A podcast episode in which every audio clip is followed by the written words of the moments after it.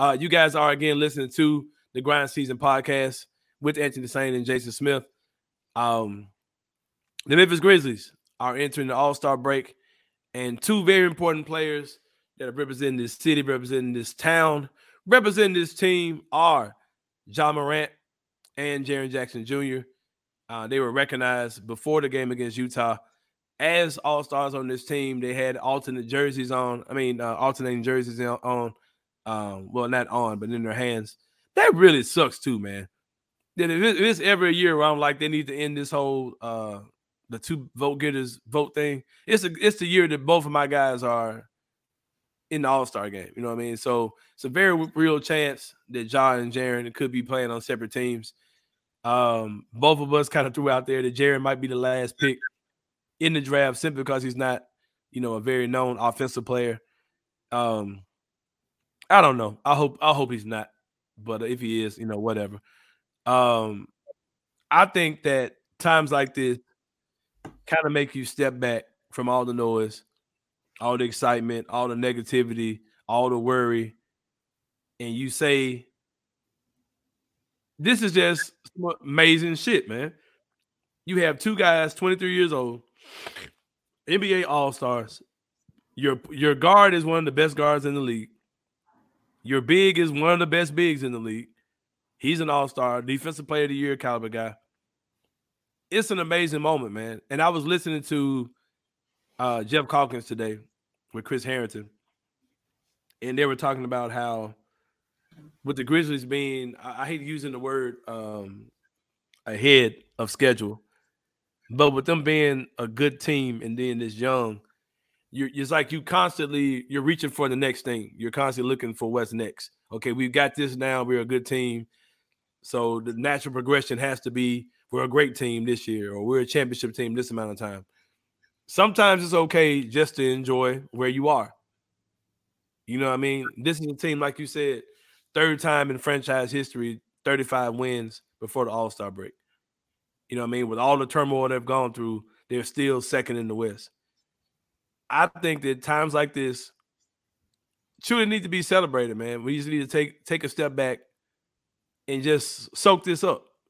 Before the all before the trades went down, we were the only team in the West that had two All Stars. That's major, man. You know what I mean? And they're both super young dudes. There's a long runway for this team because of those two young men. Uh, the same guys that we saw eating uh, chicken fingers at, in the summer league, you know, yeah. about four years ago. And, and Ja had a little bitty little twist in his, a little afro with a little bitty little twist. And you know what I'm saying? And Jaren had the, the low haircut, like a little boy with small shoulders. And now they're, you know, they're they're fledging grown men in the NBA. You know what I mean? Um Ja has a shoe deal. Jaren's made albums you know, fashion deals, all these type of things. They they're thriving players in NBA now, man, and it's an exciting thing to see uh to those two guys on that big stage in the All Star game. Uh, it's and especially you know, Ja's a starter. Jaren was voted in as a reserve. He wasn't like injury replacement or anything like that. He was a legit All Star. You know what I mean? So exciting times for sure. Yeah. Oh, and Kennard was after Tyus. So he mm-hmm. Tyus yeah. on the 14 15 championship team. So that picture of him in the locker room must have been on a visit or whatever it was, or Ty is visiting because because Kennard came in after that and played with the guy you mentioned, Grayson Allen, right? Uh, as Drew Kennard pointed out, right? Yeah, yeah, yeah. So you were you were you were I think you were right. I was wrong on that that they were together. Um, Kennard came right after. Back back to the two uh, mm-hmm. you're talking about, Ja and Jaren. Yeah, I, I think what the most exciting part is you're not even you realize as good as they are, you're not even close to what yeah. the product is going to be when these guys are are are really grown grown men in this league and i mean i mean that in the best way possible they're, they're men now young men now but i mean in terms of when you put those veteran years on them you know when they've been through the wars and you think about where they're going to be at that point and we're hopefully saying this two-man game that we've been hoping would materialize and come together between those two signs of it where yes it's seeing signs mm-hmm. and, and that's better than nothing better than what we've seen the last couple of years and and it excites me and to think about where that could be in two, three years. Think about this. Like Jaren Jackson last night, you touched on his stats. He was great offensively in that game. Hits four threes, five steals, four blocks. And as the Grizzlies uh, PR department uh, points out, No player in NBA history has ever had five, five, and five. He's he's one three and one block off five, five, and five yesterday. Just shows you how unique mm-hmm. this guy is and how he's impacting the floor at an elite level now fairly consistently.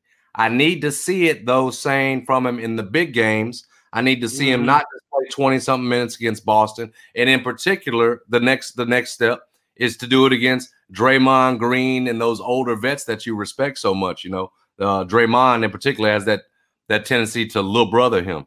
And uh and and listen, that that's the great part about this is eventually you know that's coming.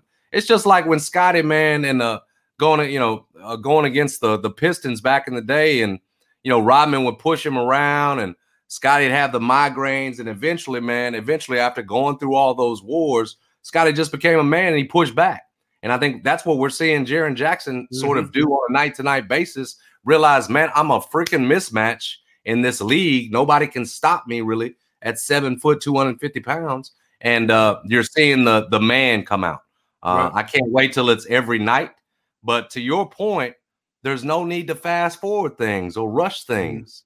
You know, these guys, as young as they are, man, there's there's such a bright future ahead, and to have you know not just one guy like that, a guy who's going to win multiple Defensive Player of the Years, but but two in the sense that it feels like you're just you know scratching the tip of the iceberg with Ja Morant as well, just like Jaren. You know, that feels like there's so much more with Ja. I really think Ja can be one of the we talked about it saying one of the steals leaders in the league.